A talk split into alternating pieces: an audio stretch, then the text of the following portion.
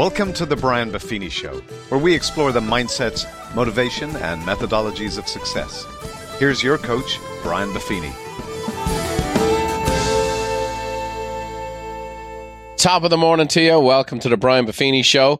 Today's show's entitled, It's Time to Grow Up. Have you ever heard the phrase, somebody's yelling, you need to grow up? Well, rarely do we ever direct that stage to people of mature and advancing age. But the truth of the matter is, no matter what age somebody is, we all have an opportunity to grow up. And growth is obviously what we're all about here. If you weren't interested in growth, you probably wouldn't be tuning into this show. Yeah, I'm a personal growth and development guy. I'm a business growth guy. That's what I'm all about. And we all have a chance to grow up. And what we're going to talk about today, and specifically in the areas of growth, is emotional maturity. Now, again, I always like those definitions, so we're all on the same page, not just Brian's opinion. The ability to manage your emotions and take full responsibility for your actions. The ability to manage your emotions and take full responsibility for your actions. Those are two things in today's culture that aren't often talked about. Take full responsibility. The world we're living in today seems to have built an industry out of blaming other people. Other people are the reason you're not successful. Other people are the reason your life's not where you want it to be. Institutions, organizations, governments, all the different dynamics of what it takes. Another definition is a high and appropriate level of emotional control and expression. That's the American Psychological Association. A high and appropriate level of emotional control and expression. What do we have today? Well, we have overexpression, hyperbole. It's hard to know where it begins and where it ends. Clickbait, social media, and in fact, the more extreme versions of somebody, whatever you do, that's what gets all the publicity, okay? And so there's an opportunity here to grow for all of us, to look in the mirror, to see where the gaps are. My friend Bob Bodine says we're all a cup short. We all need some help, right? That cup's got to get filled up from other places and other people. Now, emotional maturity comes from, first of all, your natural disposition, how you're wired. And you're going to hear more and more of this throughout the podcasts and our episodes in the future. What was originally our heritage profile has now evolved into this next level of what we call the real strengths, and where we've spent years and years and years doing in-depth analysis of people's profile, of how they're wired, how they communicate, how they interact with other people. So everybody has a natural predisposition. And we have a chance to mature in that predisposition. Your upbringing, in your background, right? So in my family, we're loud, we talk with our hands, we eat quick, we do all these things. And you contrast it when I go to my wife's family and they're quiet, they don't use their hands, they're not as expressive. So you're like, hey, where are you planted? What field were you planted in? So, and then you have your life experiences that come along and that create levels of maturity and immaturity based on our experiences. And so emotional maturity, the mistake to make here is to think that it comes with age, that it's a developmental or a chronological development. It's not. I've met 50-year-olds that act in certain circumstances like a 6 or an 8-year-old, usually because the triggering that happened as a 6 or an 8-year-old has never been dealt with, never been worked through, never been processed, never gotten to a place of peace with. And in this particular area in their life, in this particular instance, they get triggered and they go right back emotionally to where they were. And in today's world, we see more and more people triggered in more and more ways than ever before. Like I say, around the world, people have never had more. There's never been less hunger or starvation. The mortality rate's never been better. There's a lot of things in our world today, as you look over the 7,000 years of recorded human history, where we're more at peace, more wealth, more success, more stability, more security than the world's ever had. But I think a lot of what we have today that's different than cultures in the past is a lot of emotional difficulties. And so this whole emotional maturity, I think, is a good topic for all of us to kind of wrap our arms around. Emotional intelligence is a very, very powerful thing. It's essential for successful leadership as well, whether it be with your work, your family, and your community. I love the Hyatt and Hyatt study. I want to quote these guys. This was great. And it said, the ability of leaders to implement successful leadership skills is a result of their behavioral response to a situation. Behavior consists of feelings, actions, and thoughts, which is in direct correlation to one's degree of emotional maturity.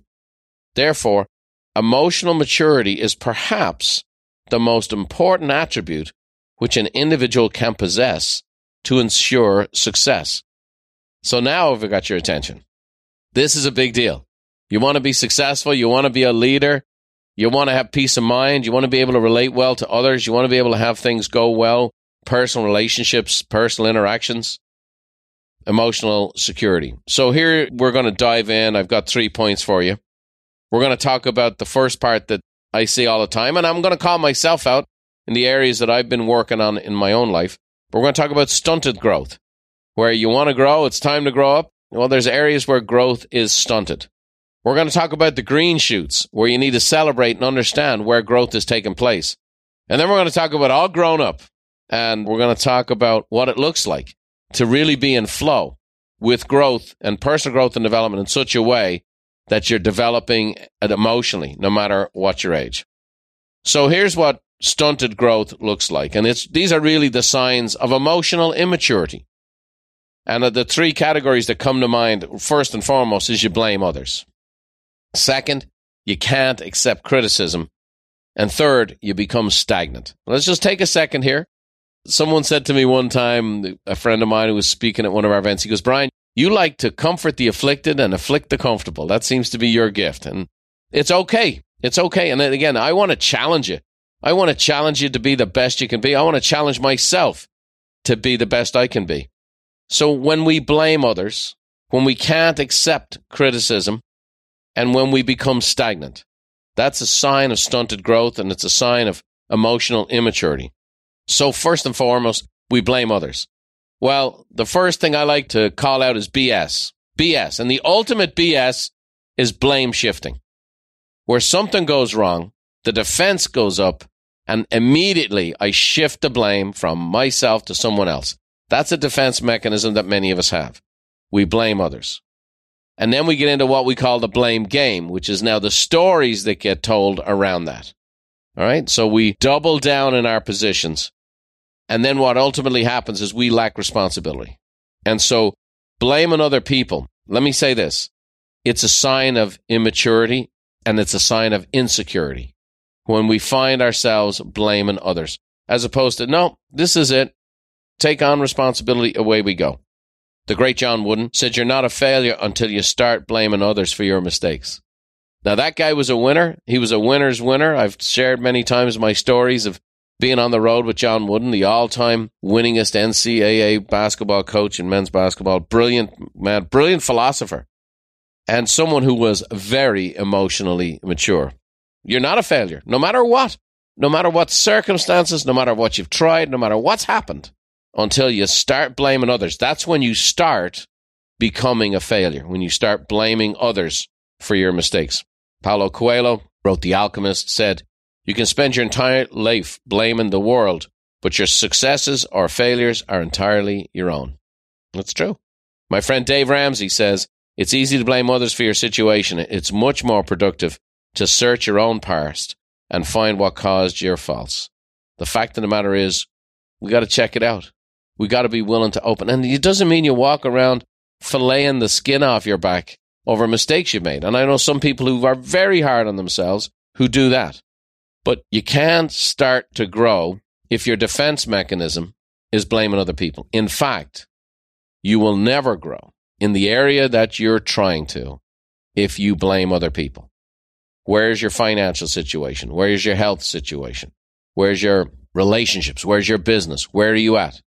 And that's one of the reasons why the world's become so politicized. It's so easy to blame the politicians for everything. And the truth of the matter is, politicians do some, but they don't do it all. And they don't come close to doing it all. And we blame other people. We blame God. We blame our family of origin, our mom, our dad, our brothers, our sisters, our environment, our neighborhood, our culture, our race, whatever it is, our history. And it doesn't mean that there's not valid contributing factors to struggles and difficulties that a person's encountered or encountering right now.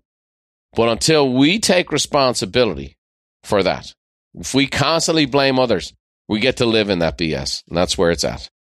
Blame shifting. The next thing is, can't accept criticism. Now, look, it's just part of the game. And now we live in a hypercritical world today. Oh, my goodness. The social media stuff is a joke, okay? Because there's just, you know, as they call them, the trolls out there, and they really can't do much of anything, right? And I always love Aristotle's quote, there's only one way to avoid criticism. Do nothing, say nothing, and be nothing. So here's the good news. If you're getting exposed to criticism, it means you're doing something, you're saying something, you're trying to be something. So what happens when we can't accept criticism? Well, first of all, you feel attacked, you get defensive, and you take things very personally. And so you have to understand that criticism is just part of the game. Winston Churchill said, criticism may not be agreeable, but it is necessary. King Solomon, one of the wisest people who ever lived, said, whoever stubbornly refuses to accept criticism will suddenly be broken beyond repair. I'm going to say this. I have a tendency to be a little hard on myself with mistakes and so on and so forth, but I will ultimately own it. I'll get over it and move past it. I've employed over 4,000 people in my career, and I'll share with you one absolute guaranteed way for failure. Something happens, a repeated pattern, not hitting numbers, not achieving things the way they're designed to be, and a person, instead of taking a look at it, hearing the feedback, owning it, go to work, taking the steps to try and improve it. The person who becomes defensive, recoils, blames other people. Let me say this. I've parted ways with a lot of people like that.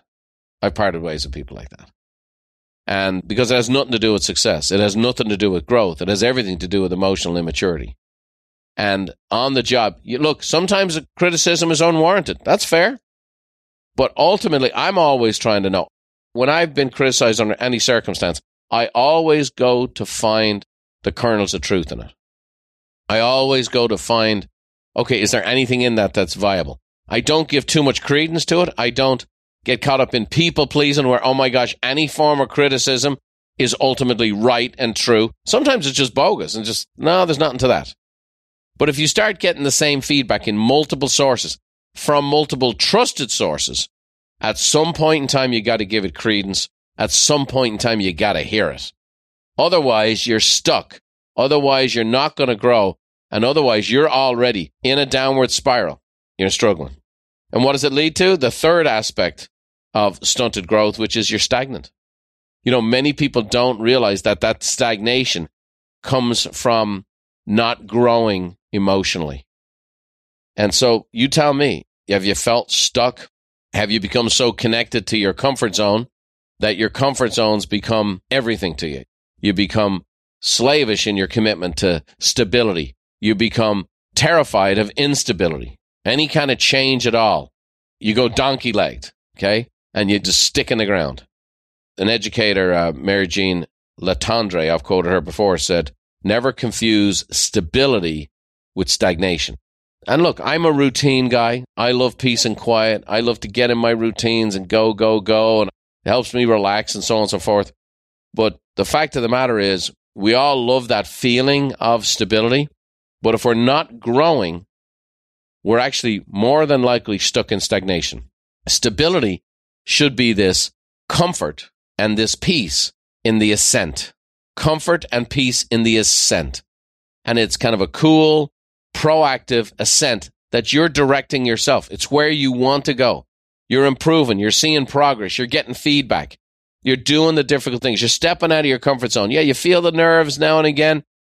You're stepping out of your comfort zone. It's forcing you to kind of sometimes stay up late or read the book or go meet a person to get some feedback, to get some advice, to get some help, to get some coaching, whatever it takes. Jack Canfield, who wrote Chicken Soup for the Soul, co-authored those books, said, if we're not a little bit uncomfortable every day, we're not growing. All the good stuff is outside our comfort zone. And that's so true. John Good said, happiness consists in activity. It is a running stream, not a stagnant pool. The ascent, we find that peace in the ascent. And even though there's a little nervousness and a little, the butterflies, the goal is to get them to fly in formation. People want stability. What that does is atrophy. You can't stabilize your way to success. It means you're already dying. You're already becoming not emotionally mature, emotionally immature, because you're not dealing with things. So we know the story. Stunted growth. You blame others, can't accept criticism, become stagnant. So let's get to the happy stuff. Where's the green shoots? Where's the signs of life when you're growing? And it's hard. You know, actually being able to discover and understand for yourself that you're growing personally, it's very hard. You can see bank accounts change for the better, waistlines change for the better, weight improves for the better. There's certain numbers that can show you you're growing, but real deep personal growth and development, especially emotional maturity, the only way I've ever really discovered it was going back and reading my journals, noticing the things that used to stress me out that don't stress me out anymore. So here are the green shoots of emotional maturity. And maybe for you, as you listen to this, you go, huh, I have made some progress in these areas. First, you take responsibility. You find yourself taking responsibility. I own this, and really own it. There's been some political speeches lately with the buck stop here, and then immediately the speech goes on to blame everyone else. That's not taking responsibility. Taking responsibility means I own my part. Next, you embrace feedback. You understand that feedback is actually what helps you grow. And then you have this growth mindset. Harvard Business Review did a study on emotional intelligence, and it said it accounts for nearly 90% of what sets high performers apart from peers with similar technical skills. True. See it all the time. What sets people apart? What sets people apart? So I just watched the U.S. Open. There was two teenagers. One was just turned 19 from Canada. One just 18 from England. Remarkable stuff. And the English lass that won, her name was Emily. She was interviewed afterwards, and she said, you know, my parents held me to high standards.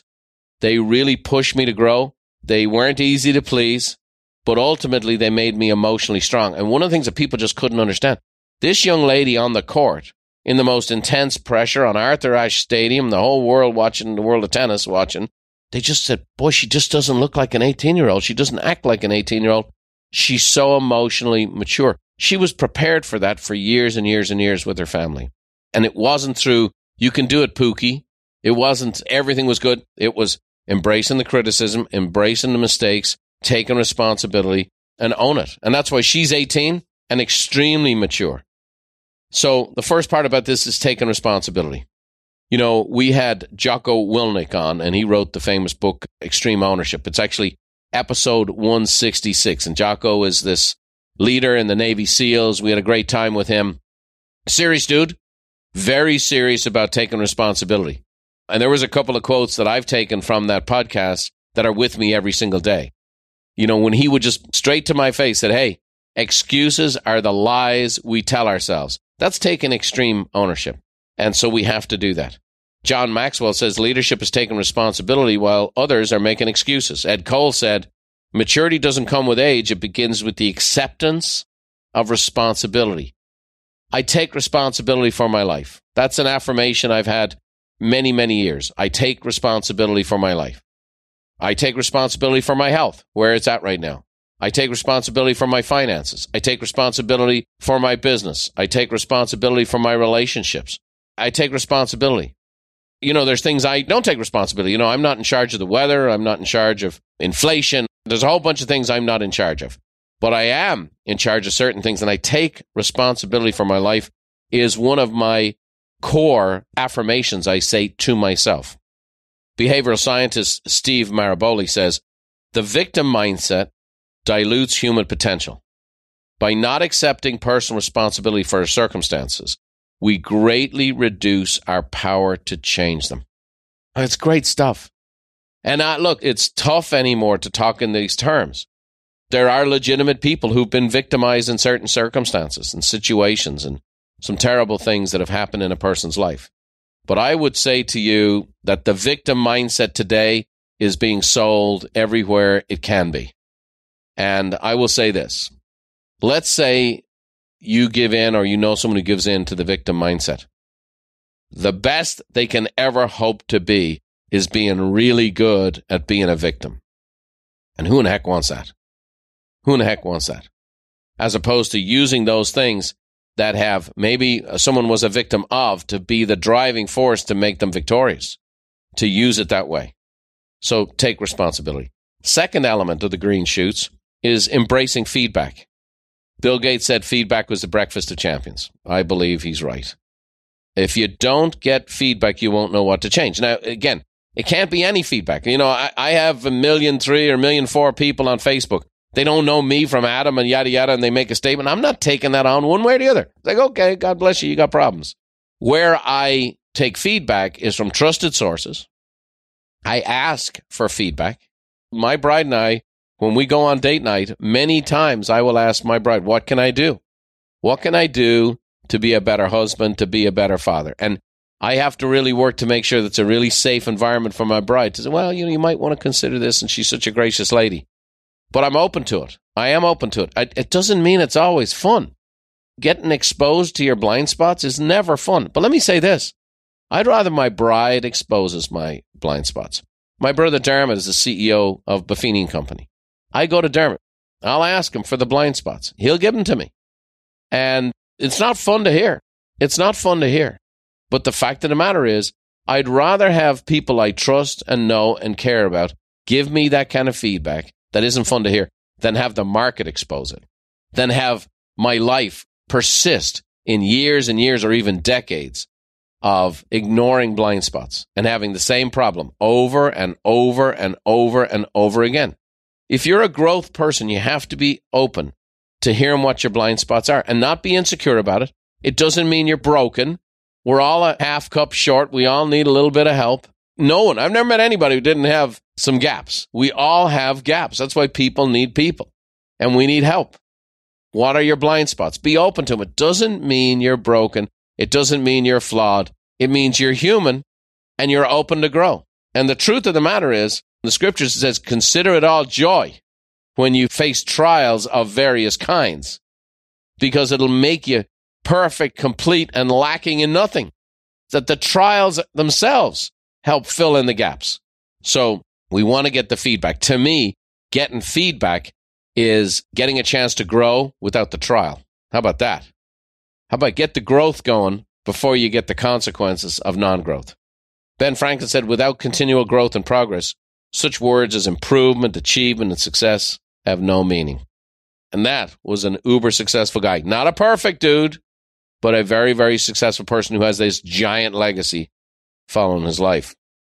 So, green shoots, we take responsibility, we embrace feedback, and you have this growth mindset. See, it leads somewhere. A great book on the subject is called Mindset by Carol Dweck. Great book on the subject. And so, in fact, it was kind of cool. One of my kids, their coach gave it to their whole team in college for them to study so that their volleyball team can achieve at the next level. Speaking of coaches, my friend and mentor Lou Holtz says, in this world, you're either growing or you're dying. So get in motion and grow. I've taken that to heart. Lou and I have been together dozens and dozens of times, and he always says the same thing. You're growing or dying. You're getting better or you're getting worse. A marriage is growing or dying. You're always a person, growing or dying. You're either getting better or worse. Leonardo da Vinci said, iron rusts from disuse. Water loses its purity from stagnation.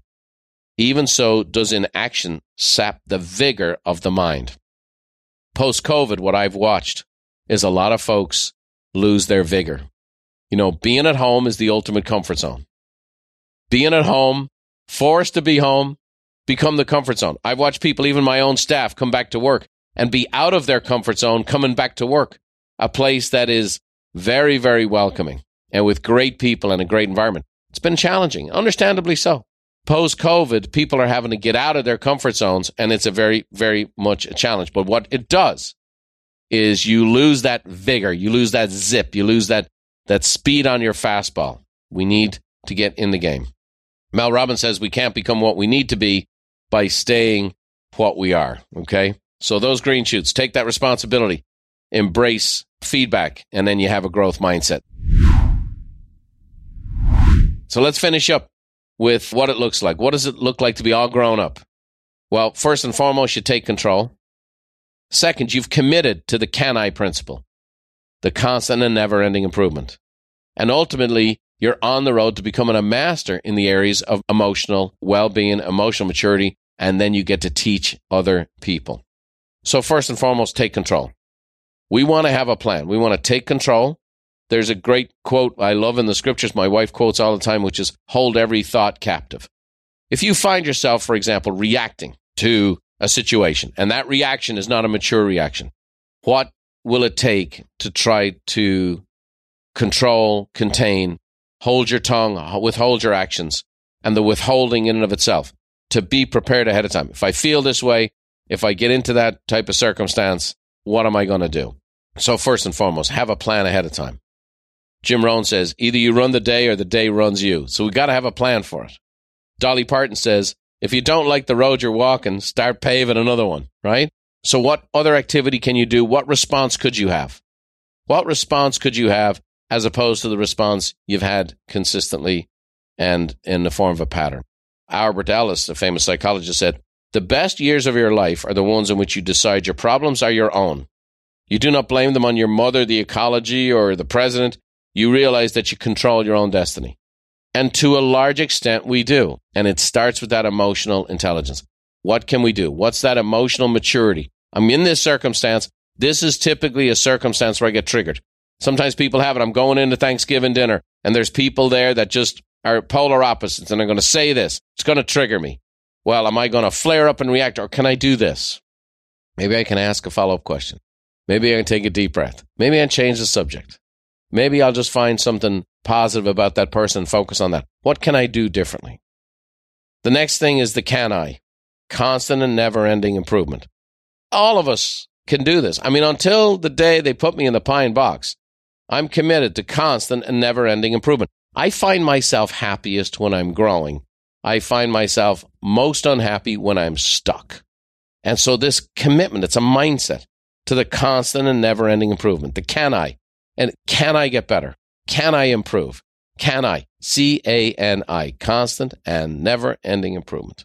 Ralph Waldo Emerson said, the only person you are destined to become is the person you decide to be. Another great quote, maturity is when you stop trying to change people and focus on changing yourself. And then my friend Henry Cloud says, a mature person meets the demands of life. The immature person demands that life meets his or her demands. Okay, that ain't happening. I'm going to sit here and scream until the world focuses on me. If you think about it, I babysit my grandkids all the time. No, babies do that, right? Babies sit on the floor. They scream bloody murder until such time they demand that life comes to meet their demands. Are you hungry? Are you wet? Are you poopy? What's wrong? What's wrong? A lot of times, nothing wrong at all. They're just trying to control the situation. And in the short term, sometimes you can get your way by having the emotional outburst, but you don't get to have the way. You don't get the way of success. You don't get the way of peace. You don't get the way of growth. You don't get the way of harmony. You just get your way. And eventually, that becomes bad news. And then lastly, this whole commitment to mastery. You know, to really get on a path, to understand, to master your own emotions, to master your own growth, to know when you're off track and to know when you're on track. I would say this, I've really been dedicated to personal growth and development for more than 3 decades. And what's happened is I can just tell when I'm out of sorts much quicker than I ever could before. I can tell when I'm not in the slot, when I'm not flowing. I hear things coming out of my mouth. I hear attitudes forming. I hear myself being more critical. And I just see these patterns show up. And I can see it in others' response to me and so on and so forth. And I just, hang on a second here. Yeah, you finished that book. You finished that journal. You haven't replaced it with anything. You took a break, but the break's too long. Okay, here we go. Let's get back on the horse. Let's find something that inspires you. Find something that really gets you going. Let's get you in the game. And you can find those sorts of inspiration, anything. Like I mentioned, I just watched a tennis final with a couple of teenagers, and I'm not the biggest tennis fan in the world, but I was inspired by these kids. You can find sources of things that get you in the game to trigger you towards growth, as opposed to trigger you towards emotional immaturity. So these are some cool things. You know, Jack Welch said, before you become a leader, success is all about growing yourself. And after you become a leader, success is all about growing others. And that's where the mastery comes in. Grow yourself first, then based on your growth, you get to grow others. And that's really the talking point. Leonardo da Vinci said, one can have no smaller or greater mastery than the mastery of oneself. So that's where we go, where you really want to become a master, grow yourself, and then do it in such a way you grow intentionally, you're a conscious competent, and then you grow other people. Now you're really talking. So that was kind of fun today. I hope this has been helpful for you. Time to grow up. I think it's always time to grow up for all of us. We talked about stunted growth, green shoots, and then we talked about what it means to be all grown up. I hope this has been helpful for you. I hope this podcast is something that challenges your thinking. I hope it encourages you and ultimately help you live a little better version of the good life. Thanks for joining me today. I'm going to leave you with a little Irish blessing from someone with a lot of emotional maturity, my mom, Therese. Take it over, Mom. God bless you, and we'll see you next time. May the road rise up to meet you, and may the wind always be at your back. May the rain fall soft upon your fields, and the sun shine warm upon your face. And until we meet again, may God hold you in the hollow of his hand. See you next time.